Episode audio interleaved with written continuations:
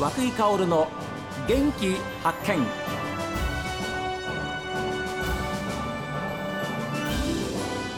おはようございます。和久井薫です。和久井薫の元気発見。一日の始まりは私が発見した北海道の元気な人と出会っていただきます。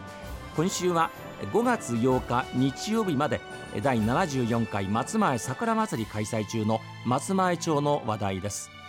松前公園内のガイドも務めていらっしゃいます松前観光協会石川文明会長に案内していただきました。まあ、あとね歴史的なものもここにはいっぱいありまして、えええー、義経のですね、はい。えー、矢尻で掘った というえー、石碑みたいなものもここにあったりですね。それがそうですね。あここれですか？はい。あ今この、まあ、義経の話ですのでね本当か嘘かっていう話っていう話ではないんですけども大きなまあ、こういうえで伝説的なものもあるということで。石碑。はい、はい、あとそこに見えてる庭園は江戸時代にできた庭園です。あ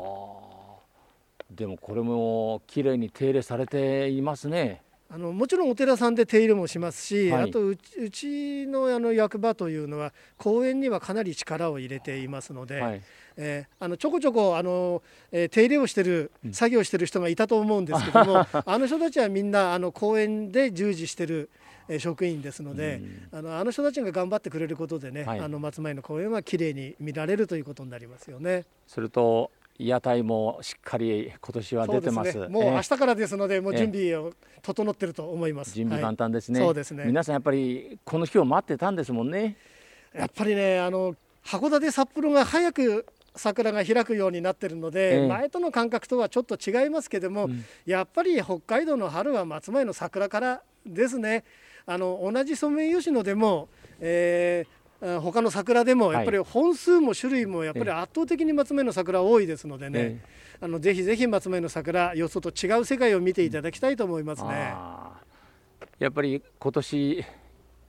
桜祭りを開催しようっていうふうなことに関しては去年の教訓みたいなものはありましたもちろん。あのそのための話し合いは何回も繰り返してきています。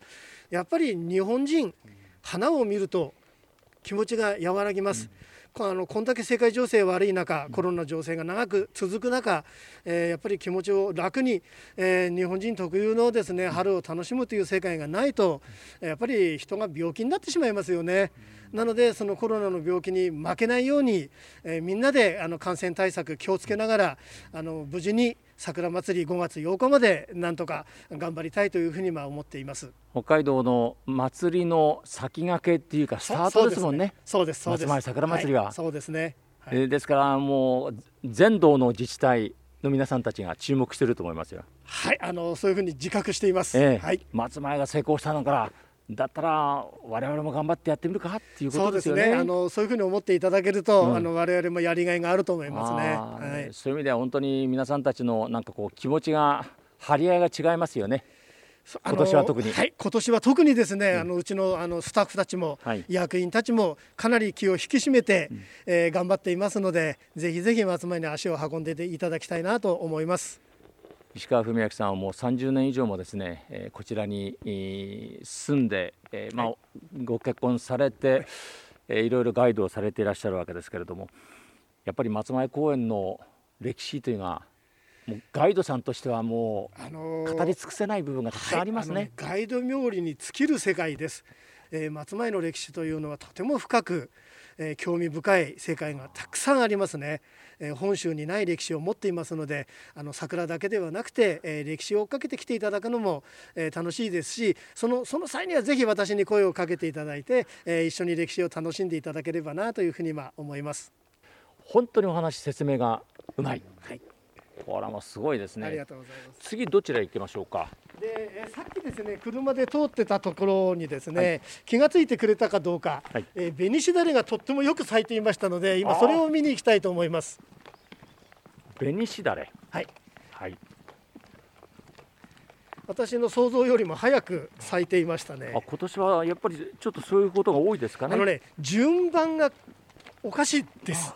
あ咲く順番が、はい、例年通りではないんですね。でこれ桜だけじゃなくて野の草花なんかもあの例年とちょっと違う順番で開いていますのでちょっと今年実は測りづらかったんですよ。ええ、でうちのあの桜の方のスタッフもですねあの開花予想ちょっと苦しんでたんですけども、はい、ええ。ー、それがドンピシャですね。え。えー予想通りに昨日開いてくれましたのでみんなほっとしてるところですね。石川さんちの参道の端々にですね、はい、えー、杉が落ちてるんですがこの杉の香りがいいですね。はい、あのー、ね杉は嫌われてる部分もあるんですけども、えー、あのー、実は杉がないと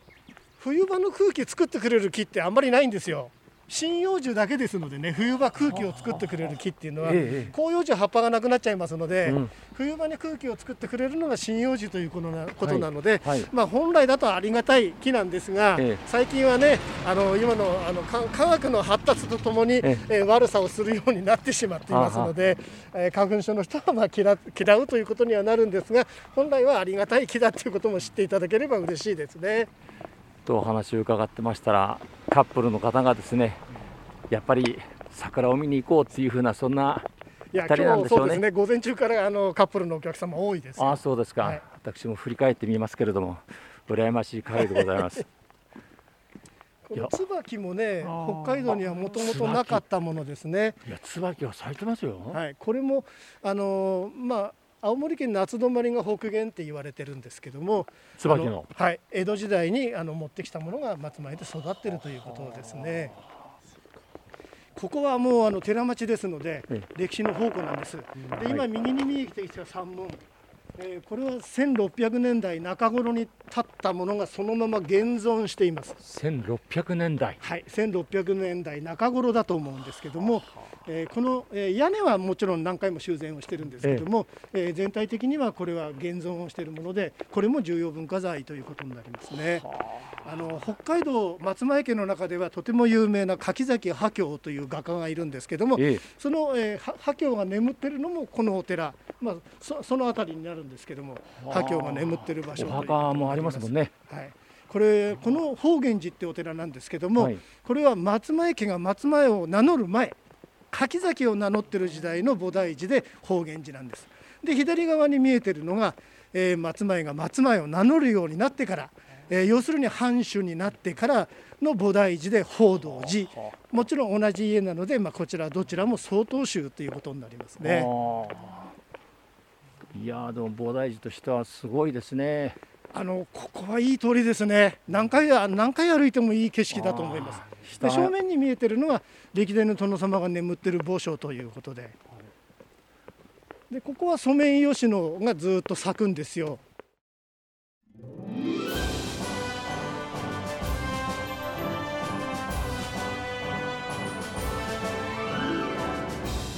コロナ対策、ね、感染対策をしっかりしてですね会場の松前公園での消毒を徹底飲食それからアルコールの提供も、えー、客席数を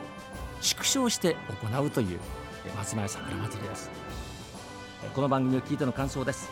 メール元気アットマーク STV.jp genki アットマーク STV.jp ファックスは0112027290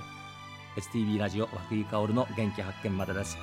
この後は北海道ライブ朝耳をお送りします。今日も一日健やかにお過ごしください。